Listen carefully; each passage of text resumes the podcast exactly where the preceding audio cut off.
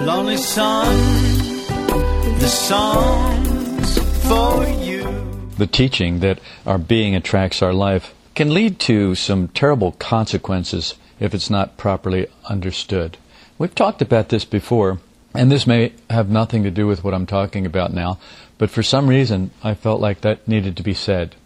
And sadly, understanding is the one thing most lacking in our world and in the work of esotericism.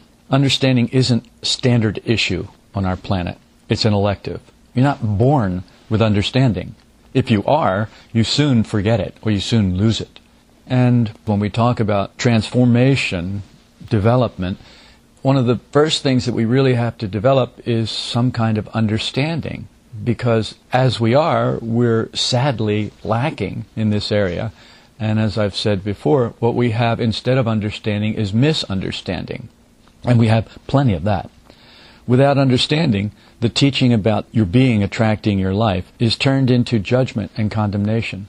We look at people and we see what's going on in their life. In other words, we look through the five senses at the physical body, at the events, at the things that are happening, at the words that are being said, and we judge according to appearances. And then judgment for us, it's nothing more than condemnation. There's no such thing as judgment without condemnation. If you're talking about judgment and it doesn't have condemnation in it, then you're not talking about judgment. You may be talking about discernment, but you're not talking about judgment. Judgment is condemnation. Without understanding, we will be unable to match the internal and the external. There will always be a mismatch. We'll look at the outside, and if we judge that, then we imagine that that's what the inside is like. And this couldn't be more detrimental to our own personal development. And our own personal development is the only development that we need to be concerned with. Whatever has happening with someone else, their development, that's really none of your business. There are so many things in esotericism that point to this. And for some reason, we forget, we miss them. We forget that we're not supposed to be judging. We forget that we're not supposed to be looking at the outside of a person and judging what their internal world is like by what we see on the outside.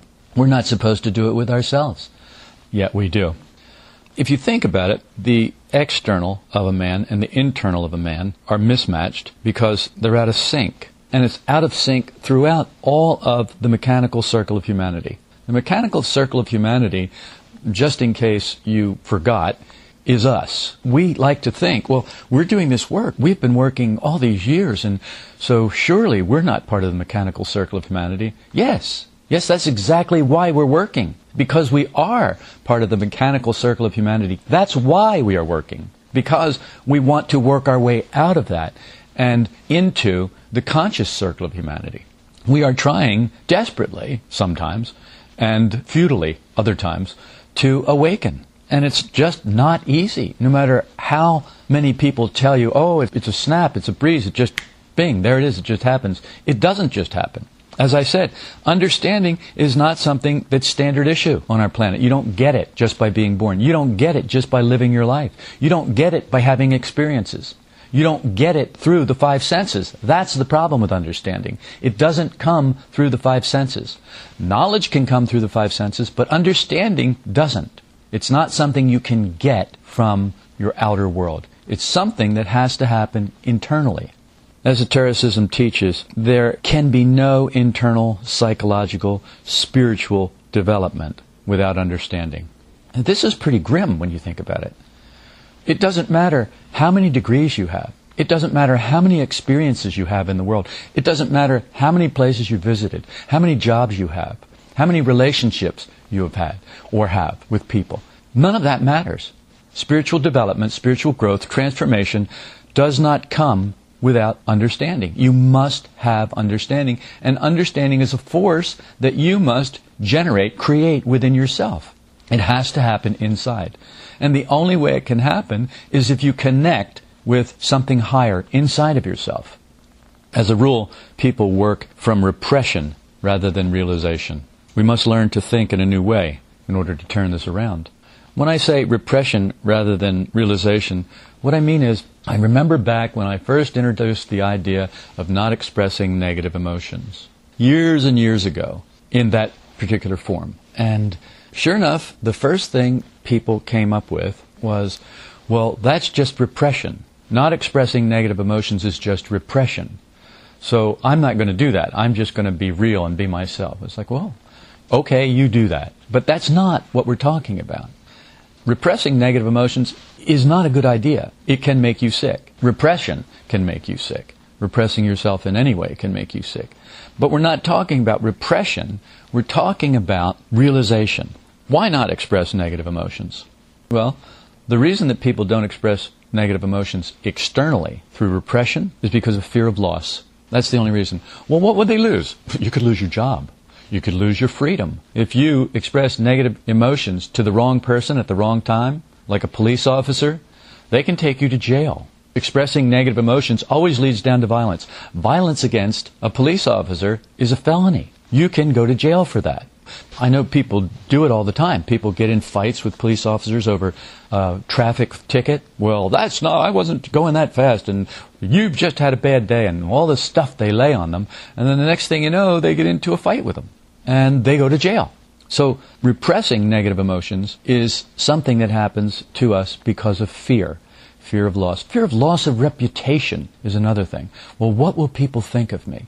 And of course, you consider that the mechanical circle of humanity, one of the earmarks of the mechanical circle of humanity is internal considering. What we think about is ourselves.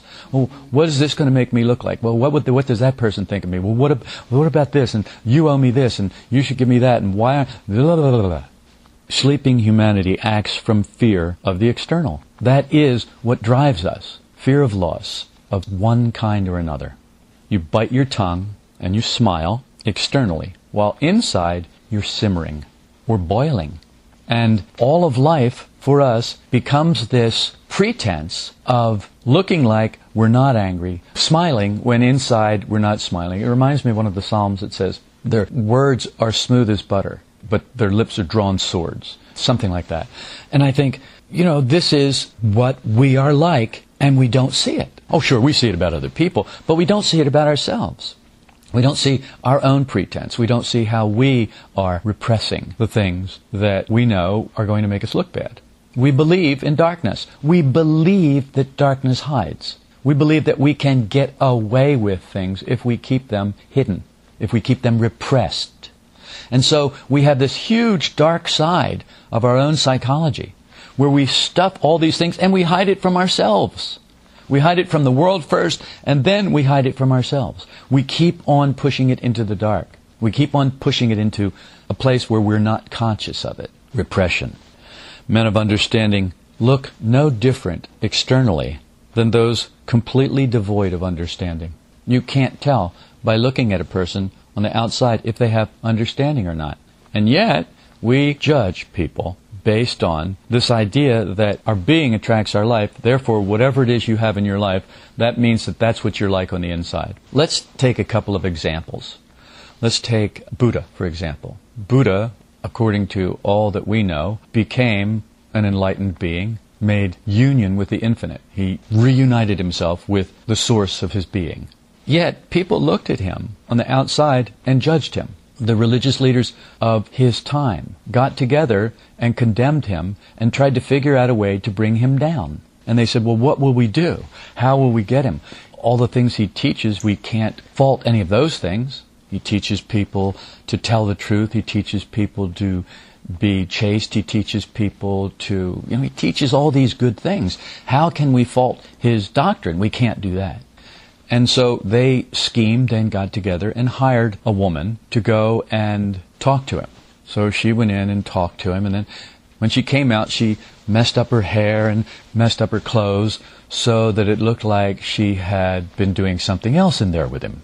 And when she came out, she made a big show of, oh, how wonderful he was, and la la da da da da da, so that everybody knew. And then she came back months later, hired by the priests of the time, with something strapped to her stomach with a rope so that she looked pregnant. And she went around and told everybody that Buddha was the father, that she had slept with him and that Buddha was the father.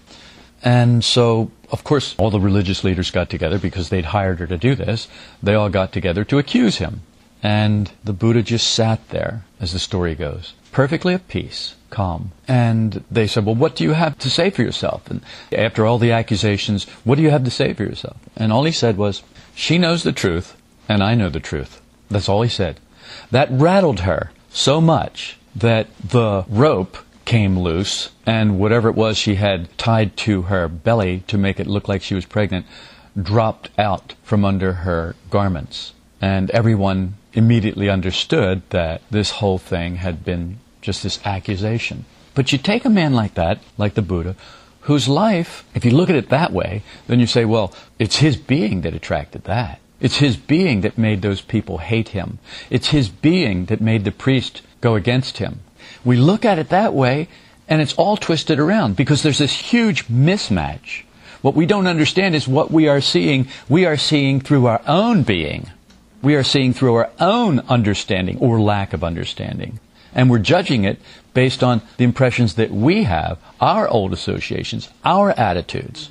Whereas someone else might look at his life and think it entirely different, think that there's something entirely different inside of him. Someone who understands that there's an opposing force, that for every action there's an equal and opposite reaction. So for every good deed you do, there is something that opposes that in the outer and in the inner as well. To judge by the opposition is a huge mistake unless you judge righteously. You understand that I think it was Jesus who said, You're blessed when men persecute you and speak all manner of evil against you.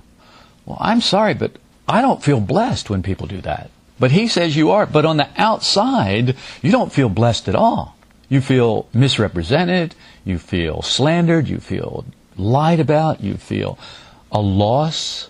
Yet, you are blessed because they talked about the prophets that way. That was the second thing he had to say about that. Well, you're blessed because that's the way your fathers treated the prophets. So, the history of the mechanical circle of humanity is to treat goodness as evil to call light dark and to call darkness light.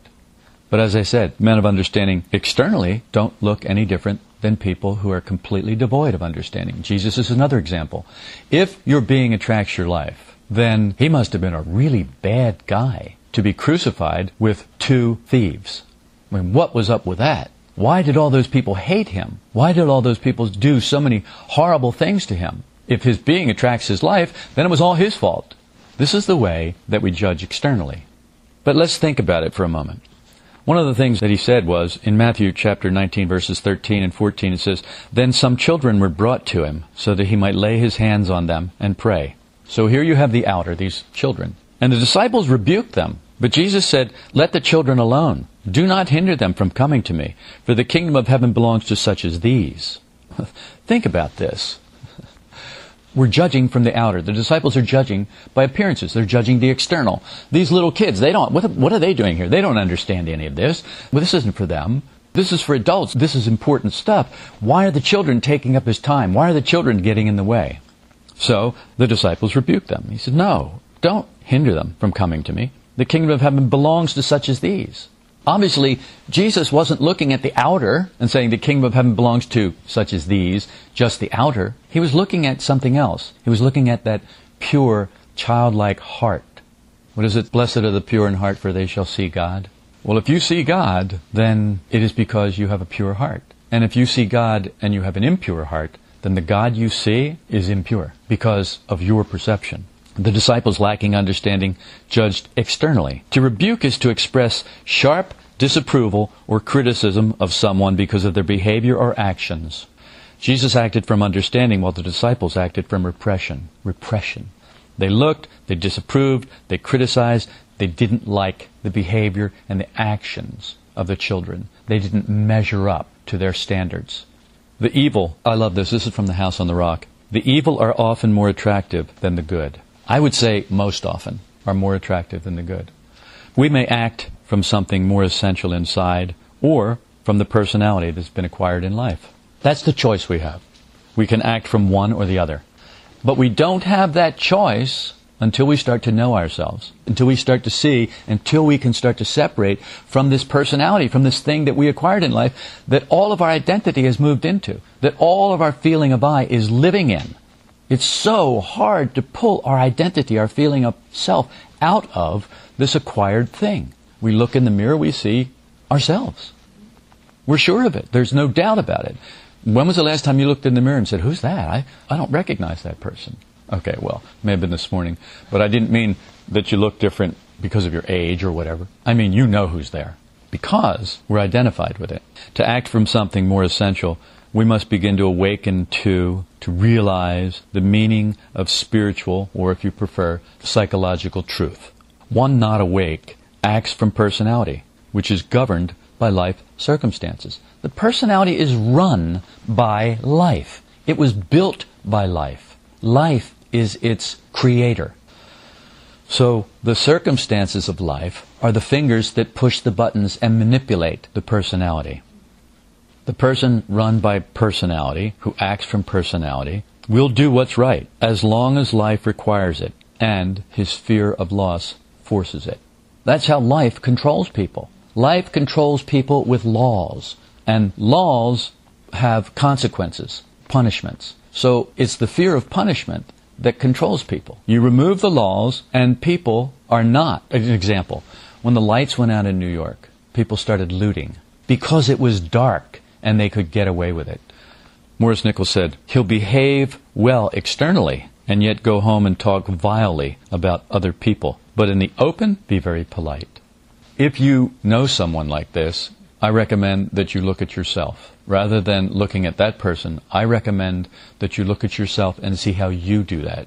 It's annoying to look at yourself and see how you do that. It's disheartening to look at yourself and see how you do that. And this is the reason we must separate from that self. Yes, it does that. And if I can get behind it, then I can stop it before it does that. But you'll never stop it if it's behind you. If your false personality is behind you, the only thing you can do is look back at it after it is done, whatever it has done that you didn't want it to do.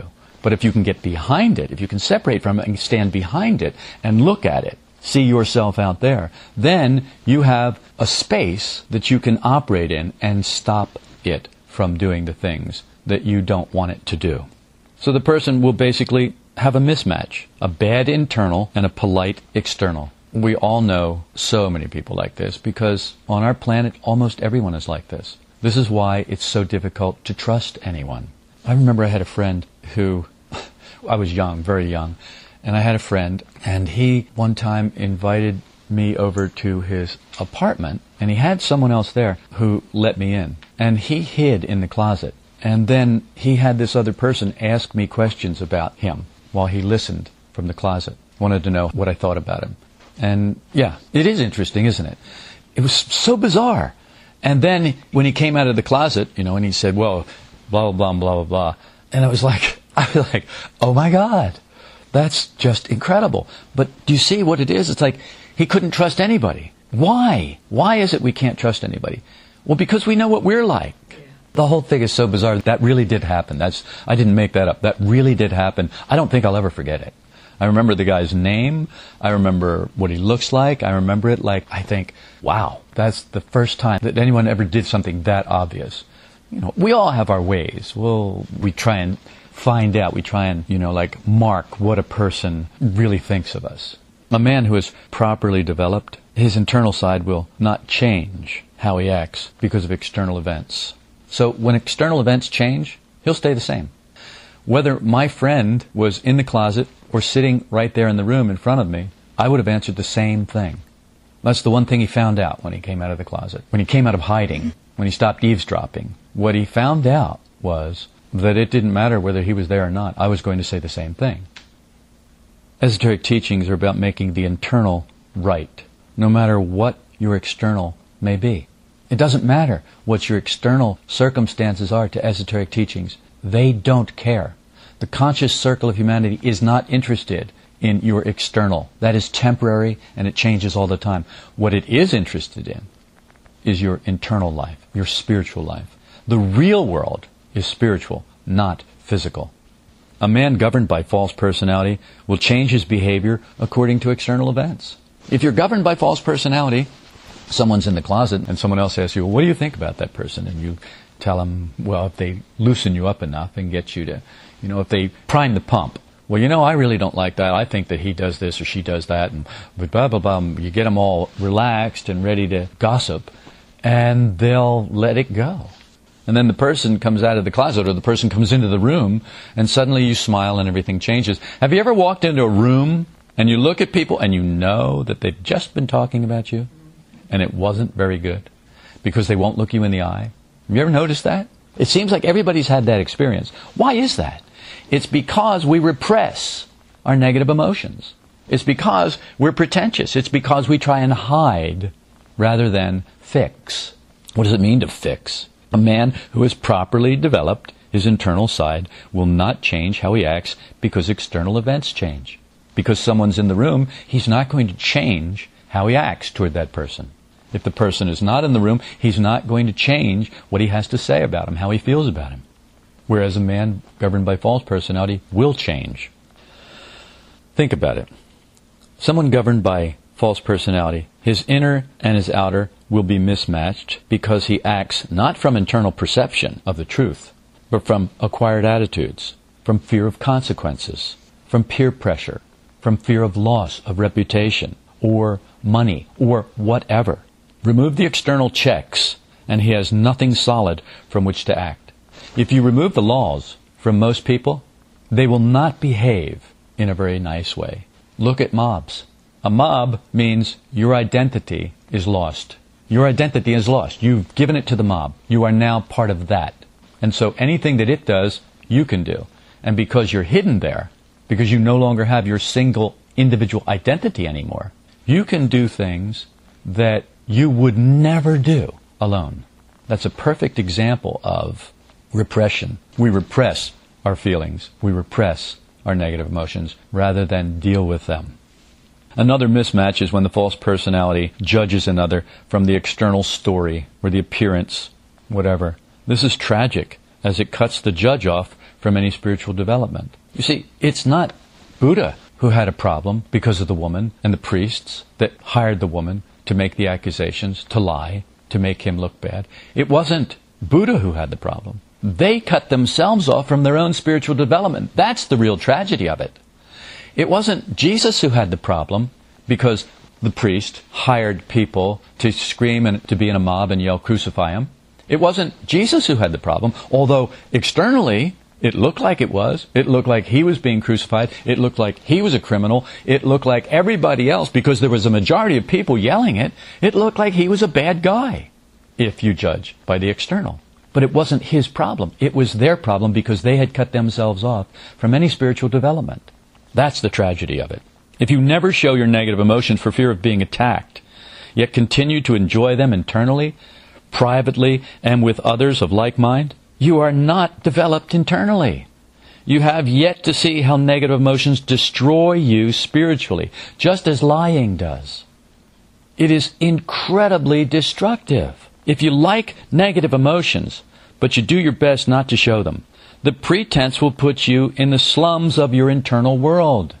If you express your negative emotions openly, same thing. So if there's no mismatch, if you're just wicked inside and outside, then there's no mismatch. But you're still in a bad place internally. And eventually, you're going to be in a bad place externally as well. They put people like that in prison. The little eyes that live there in the slums of ourselves will destroy you if you don't come to see for yourself what spiritual death awaits those who enjoy negative emotions.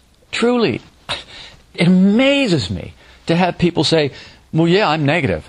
And they think that they've done something. I've confessed it. I've said it. Yes, I'm negative. That makes me a better person. And they still enjoy it. They go right on being negative and enjoying it. It's not good relabeling them either or justifying them. So if you have negative emotions and you call them something else, they're still negative emotions. They will still bring you spiritual death. If you justify them, they're still negative emotions and they will still lead you down to spiritual death. You cannot avoid it. Don't be, what is it? I think Paul says, God will not be mocked. What you sow, you will reap.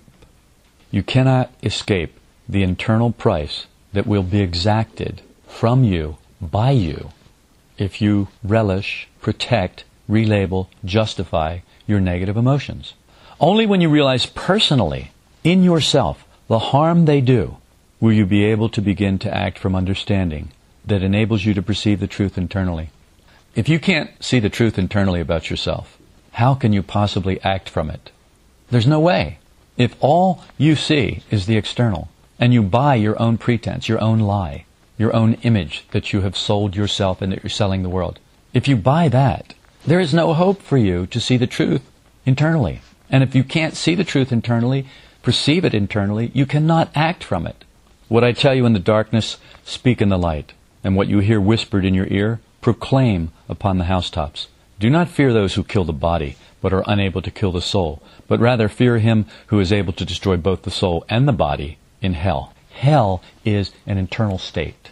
It is the slums of you. It is the slums of your psychology. It's where the little eyes judge. It's where the little eyes hate. It's where the little eyes misunderstand. It's where the little eyes can't perceive anything bigger, can't perceive anything higher. They can't look up. They're like dogs.